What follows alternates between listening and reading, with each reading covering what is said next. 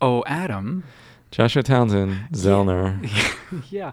By the way, when do you use the Zellner and when not the Zellner? Oh, when it's more um, official or whatever, because that, that is when- the legal last name. When there are Jews in the audience? Oh, no. then I'd be using it all the time.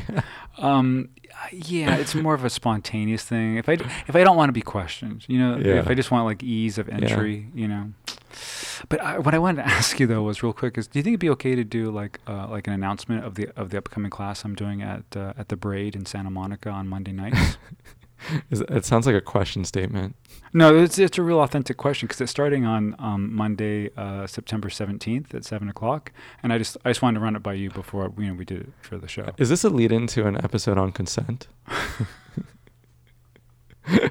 'Cause I- Could you, could, could you just initial here, sign here? But I just wanted to hold your hand. Yeah, yeah, yeah. Everybody says. so wait, the industrial area in Santa Monica, Mhm. so right around Lake Stewart, Exactly. Colorado. Yeah, you know where Lionsgate is? I The, do. the water. Yeah, it's Yeah. just up. They the don't let me in there, but I, dri- I drive by and wave. It's probably better not Yeah. to go in there. Yeah, near the wa- uh, uh, the water park. Yeah, mhm, that area. Yeah, nice. So Monday nights, Mhm. seven to 10 hmm and what are we what are we going to be uh, teaching? I'm going to be teaching all about you know basically the creative process. What, what, exactly what we go over right here.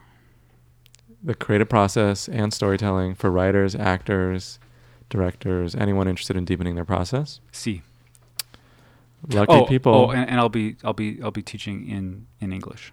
yeah, I didn't want anyone to think, oh wow, see, yeah, I guess the uh, spoilers that people have already started signing up. So yeah. get it while it's good. And to get it, you just go to notesonyournotes.com, click on today's episode, and there's a link there to register for the class and to get more information. Or even better, go to our Facebook page, Notes on Your Notes. Just search for that on Facebook if you haven't liked us already. Uh, and there's an event there with links and more descriptions all about it. And you can also get all of Josh's great posts about the creative process and storytelling there.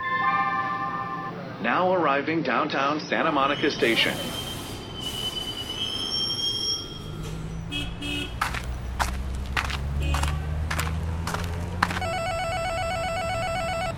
Hey Adam, it's time for notes on your notes.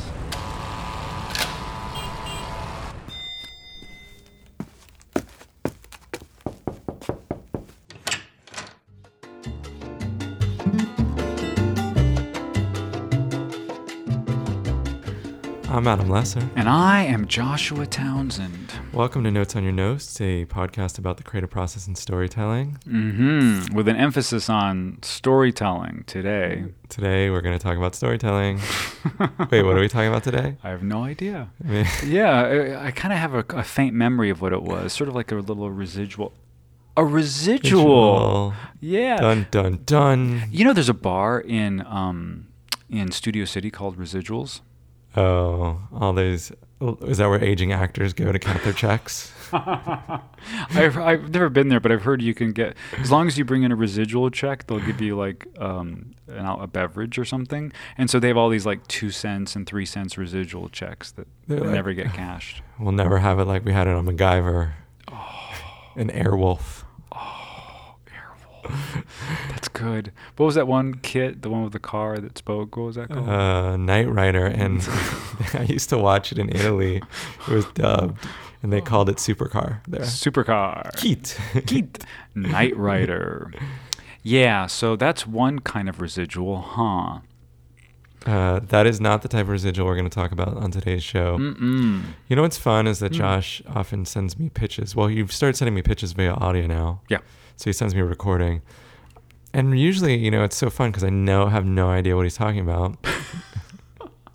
But then by the end of the thing, you still have no idea what I'm Yeah, talking about, which exactly. is great. Yeah. So, Josh, what do you think? Is, what are you thinking? What are residuals in characters? Right. So residual is a, a residual is something that that which used to be there and still on some level is, or is waiting to be um, stimulated to come back. So what that would look like would be if I was um, if I was a cheerleader in high school and now I'm uh, you know a forty something mom, you know maybe maybe some of those uh, ways I used to dress would show up in my in my choices. Like I'd wear little ribbons in my hair, or when if I went to a party, I'd go hi. Mm. and that that part of me that once was alive or fully alive or integrated would would still have a little residual effect in how I show up today. Yeah. So it can come through behavior, Mm-hmm. can come through language, the words we use. Yes. Uh, it could come through physical setting, probably. Yeah, absolutely. Like let, let's let's go to uh, language. Uh, you know, so like if um, let's say my character is um, let's say my character sixties year old sixties year old, and uh, and let's say I used to be a lawyer in my 30s. Mhm. So maybe some of the word choices or languaging that I, I used to use in my profession would show up in my day to day life as well. like you doing that as conditional on you fulfilling this obligation to me. hmm In due process, we're gonna we're gonna get this done. So you might use lawyerly language. Yeah, yeah, yeah. Some slang language. You know what Mhm. I hear a lot, which Hmm. is kind of interesting. I saw an interview recently with Hmm. a football player named Michael Strahan, who I Hmm. think is on the Regis and Michael show now. Yeah. Oh, what is the Regis's replacement? Uh, he talked about what he missed about playing professional football, Yeah. and he said it wasn't winning. Huh. It wasn't about championships. It was my guys. Mm. You know, like they're warriors suiting up on Sunday with my guys. hmm You hear that sometimes among people who play team sports at a high level. Yes. That language is residual for them throughout their life. Yes. And sometimes they do seek out more of that sort of team like aggressive occupations later in life. hmm Absolutely. And there's a huge difference between uh, a team player and someone who like plays tennis or golf that's Yeah. not associated with you know a team directly. Yeah, yeah, Yeah. So there's that, and then um, physical behavior. Again, for more, this would be more like for a writer. But uh, let's say that um, I'm. Um, I was in a relationship for three or four years, and I had a little picture of her by my bedside. And then you know, there's a breakup, and uh, and instead of instead of um, showing my my night table with like, oh, there's the picture of what used to be, you know, that wouldn't be real perhaps for me after three months. So maybe I just took the picture away, and there's an empty space. Yeah, and maybe there's even something weird like a sun mark. You ever notice those sometimes when you have something on a table for years? Yeah. And then you take it away and there's a different coloration underneath. Dude, that's the ultimate residual, right? Yeah. It's like the shadow, the, The shadow, of shadow. what used to be. Yeah. That's that's really textured and really layered. And and here's why this is so important, Adam. Tell me, Maha Joshua. Explain to me, Buddha. It's so important because we creative artists need to take it out of the idea world or the thought world or writing the bio and having all that detail, which is great. But then it needs to be implemented. It needs to be made concrete, real, uh, in the actual playing of. Otherwise, it's just an idea that just sits there. Right, right. And it this is kind of like the hard work sometimes Mhm. uh, Mhm. because you really have to search and sometimes quite honestly do research if this is not a world you know intimately Mhm. about the behaviors, the physical uh, settings, about the languaging Mhm. that someone might bring with them from the past. Mm-hmm. And so it, it can be work for some. For some people, they find it really interesting. I remember Philip Roth, the novelist, talking about Hmm. his the days where he got to leave his house and like go and like learn about the Uh-huh. professions of one of the characters Mhm. or like those that was the fun. So for some people, this is part of the fun part too. Oh my God, research? research and development? Oh my God. Josh loves that. Yeah. It's like, okay, like let's say I'm, I'm writing the role of a gymnast and they're waiting to go into court. Let's just, uh, into like some sort of lawyer court thing. So it's removed from their gymnastics world. But, you know, maybe before they uh, they stand up to take the stand, you know, they're going to do like a little head roll. Yeah. I just Yeah. did a head roll right Yeah. now. And you see this in in I think movies and TV where the actor's done a lot of preparation. Mm-hmm. and sometimes also when the writer has given them something Mm-hmm. has not left them Mm-hmm. and sometimes even like an instruction like maybe it wasn't in the script but sometimes in productions you see the writers are more involved and that allows directors and actors to ask them questions like so where was like where does this come from right because that may Mhm. not always be in the script or it may not Mhm. always be you know in the story but if you're doing a collaborative uh, storytelling activity even in theater as well and the writer is there sometimes that's an opportunity to talk about um, the past and i want to be clear like what's distinguishing what josh is saying between what we normally talk about which is building the world of your character and understanding them on many different layered levels their archetype, their psychology, their physical behavior. You're talking about the residual of their past, Mm-hmm. even though now they're in a different place. Mhm. So someone may have been a lawyer in their 30s and now in their 60s, they're a yoga teacher, but they still in that their yoga class is different from everyone else's yoga class for that reason. Yes. Ex- oh, my, that's such a great example. That's, in fact, I've been to that yoga class. We're taught by an ex-lawyer. have you really? I, I ha- well, it, it, was definitely a button-down pro professional Yeah. from the East Coast, and I'm like, what the hell was that? You know, because that wasn't like a regular. And and then later I found out that she was um, uh, in that world, and I'm like, oh. Was it highly structured? How did you know? Was it highly? Was th- were things timed to a T? uh huh. Yeah, hmm There was hardly any wiggle room. yeah. Yeah. Run a tight ship in this yoga class. Yeah, I was like, okay. I s- Yeah. mm, this you don't get to nirvana by screwing around. Yeah. hmm And so that's what's so helpful because then it doesn't become just a cookie cutter. Yeah. It's someone with the past and someone with the future. Um, and it's been articulated and, and, and, and it's been embedded in the work and the work. Excellent. I Yeah. love it. So if you're working on a project, whether Do it's you, you, want to know what happened to me though? yeah, tell me. This is what happened. This is real. I'm not making this up. Uh-huh. I, I took Taekwondo class for like six months. Uh-huh. And then uh, I think Kick it was, so much ass that I- you did. hey, hey, hey, I forget. Anyway, yeah. So there's a little thing, and they would go ready, and then you be, and you go into like a horse stance, like second position, and you're Mhm. you're it was like huh, like that. Josh right? is making the like two Yeah. fists, by Fists. his groin. Yeah. Well, dantian, please. Dantian. Yeah, dantian. In front of his yeah. belly button. Yeah. Um, and uh,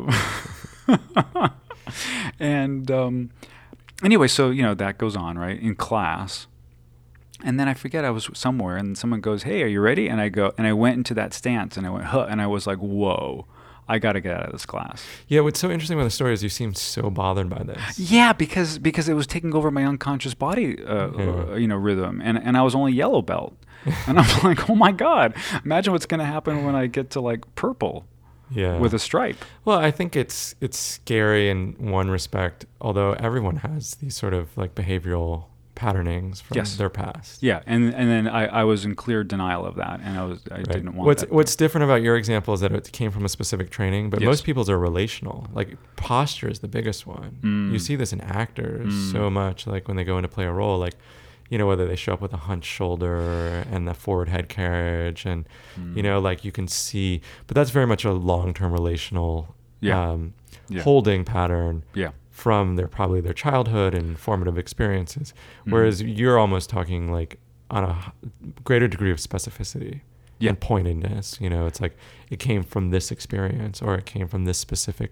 milieu yeah, because because that's what we're trying to nail down for character. Because a only a certain kind of character with a certain kind of economic background, social support, international, et cetera, et cetera. I mean, it just goes it just goes on and on. Is going to be you know, let's say I took piano lessons uh, uh, as a child, then the way I touch something or the way I have like a nervous drum with my fingers, it'll be different because I've articulated that like a non, unlike a non-piano playing person. yeah yeah i played a lot of tennis and basketball as a kid and yeah it does it, like how i use my wrists around a ball and like Yeah.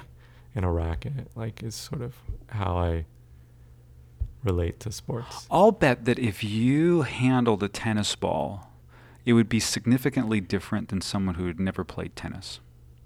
maybe yeah probably But it would have to be because all those times of like bouncing it before you like take it and then lob it up in the air and then hit it, right? I mean that's Yeah, and I think it's even subtler than that. I've I've wondered about this. I Mm. think it's actually my eye movements. I've because I've noticed. oh, that- now I've we're getting now we're getting yeah, it's very good. subtle. okay, but I've uh-huh. noticed that like the way I watch the ball is slightly different. I think, and I, when I when I see other guys who play tennis, like I, they have a capacity to watch the ball, and it's Uh-huh. different. So track a ball. I guess. tracking. Uh-huh, sure. Baseball players have the same thing. Sure. They can track a ball at high speed. Yeah. Um, and it's almost that like really that tight focus, which can be bad as well. Um, Right. Apparently, I, this is kind of off but an optometrist told me that Yeah. that that people who play ball sports, and I had really great vision growing up, longer term, because they've their eyes have adjusted to focusing so tightly, their depth, their ability to move from short to long Mhm. as they age Mhm. is a little bit worse Oh, interesting. because they've been, had such a tight focus their whole life.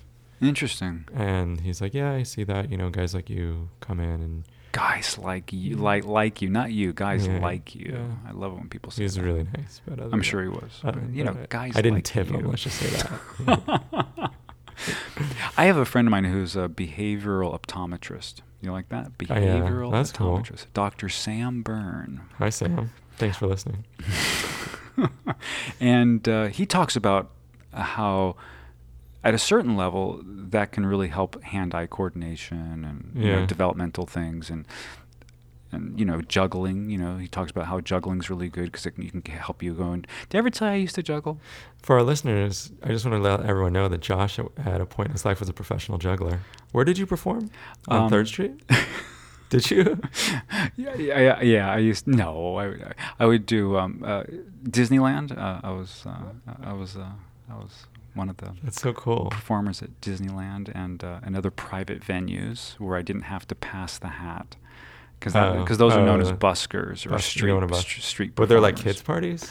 Um, no, no, more like corporate events and uh, Oh. you know more of those kind of. Um, What did you learn from your time as a juggler, um, aside from juggling? aside from juggling, uh, good at eye-hand coordination. Um, that I that I really was not a, a juggler. Actually, that's what I learned. Really? Yeah, I, I was because I, I would- what I would do is I would like I would pass out. Um, I don't know. I, okay, I'll just go ahead and tell you. What I would do is I would pass out those little packets of raisins Uh-huh. to everyone that was watching, Yep. and then I would and I would tell them to go ahead and eat it during my show because I've always wanted to do dinner theater. Oh. And, I, and most of my time was spent in like audience participation stuff, doing improv, and very little was actually juggling Right. because I found that to be more compelling. So I guess what I learned about being a juggler is that I'm I'm more of a people person. You're, you're an actor. You wanted to, you want you're a theater actor. You wanted to interact with the audience. right, right, and that's where the fun is. That's where the edge is. You it's know, like who cares? You're not a monk, a trained monkey, right? You're not a trained monkey who can throw balls in the air. You're a guy who's here to right. Interact. And do you have residual as a result of your juggling? I feel that whenever I go into uh, a produce section, that there's there's an undeniable draw towards you know medium-sized oranges. Well, you just grab like an apple, an orange, and a kiwi in the supermarket sometimes, and just start going. banana. Just to talk. I mean, it's. Oh, I have the best time when it's watermelon season, much like now. Whoa, that's kind of Yeah. heavy. Yeah, well, you know, I'm a professional, so. So yeah, so it's it's that thing of of working with that, and then seeing how it goes into the character's central nervous system, and then having it show up in the moment, in the scene, Yeah. in the dialogue, in the in the. Oh, and the other thing I learned about from juggling is uh, catch and release. You know, you, you got to catch and you got to release. You got to let it go. Yeah, And then the other thing is is that's really and important. that's helped in your personal life. a lot. yeah. And then the other thing that's really cool about juggling is that it, it also tells me that that the balls know how to juggle, and it's only I who interrupt the cycle of the ball. And so the more I can get out of the way, the better the balls know how to juggle. Mind, no mind. Oh my God, you're just tossing. You should go to Tassajara. Have you ever been to Tassajara? You, yeah, I have. I went, I went once. I was fortunate enough to go once. You probably that's probably all you need. They're probably like, whoa, this guy's like the real deal. guys who's yeah. not cut out to be here. No, no, the opposite. They were like, "Oh my god." He's like, "Oh," so you're like, "Yeah, I don't need to go to Tassajara anymore." That's like, you know, well, you just said mind, no mind. Yeah. So for those who don't know, Tassajara is a Zen monastery in the Hi- Carmel Valley in the hills.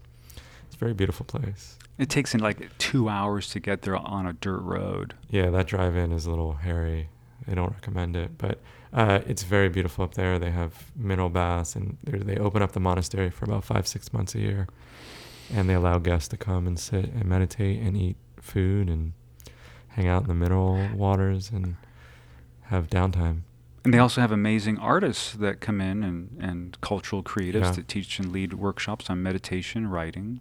Yeah, they teach a lot of uh, artistic classes from a meditative, contemplative perspective. When I Uh, was there, there was a photography class. Wait, Did you go to it? No, no, no. I was just hanging out. Good timing though, because you're an amazing photographer. Oh, that's sweet of you. But it's true. I mean, if you ever get a chance to see Adam's work, I highly recommend it. Laura Davis, the, the amazing author writer, is there right now teaching a class at Tassajara. Oh, Lucky So- her. Yeah. Can't think of a better place to teach. Mm, mm, If you want to create like a really quiet space for your students, yes. you know, where they're not distracted. Right, where you can really get get rid of shed, really shed all the residual things that are in your All life. Ooh, Oh. ooh, ooh, ooh. Full, Yeah. full circle. Full circle. Talk dirty to me. this has been Notes on Your Notes. Thank you so much for listening. I'm Adam Lesser. And I'm still Joshua Townsend. Uh, you can catch us on Facebook, where Josh has done an incredible job. Uh, he posts, in addition to our episodes, uh, lots of helpful advice and great videos that are thought provoking about process. And looking back at this episode, this is such a process episode. I think that a lot of people don't always think about where characters and even settings come from, the history there, and how they're embedded in the present. Uh, that's sort of like deep process work the kind of work that Josh and I care about a lot. So go to Facebook and check it out. Just a reminder, you can always listen to our back catalog of episodes on our website at www.notesonyournotes.com. The music on the show is courtesy of Kevin MacLeod, and the sound editing design is courtesy of me, and we will talk to you next week.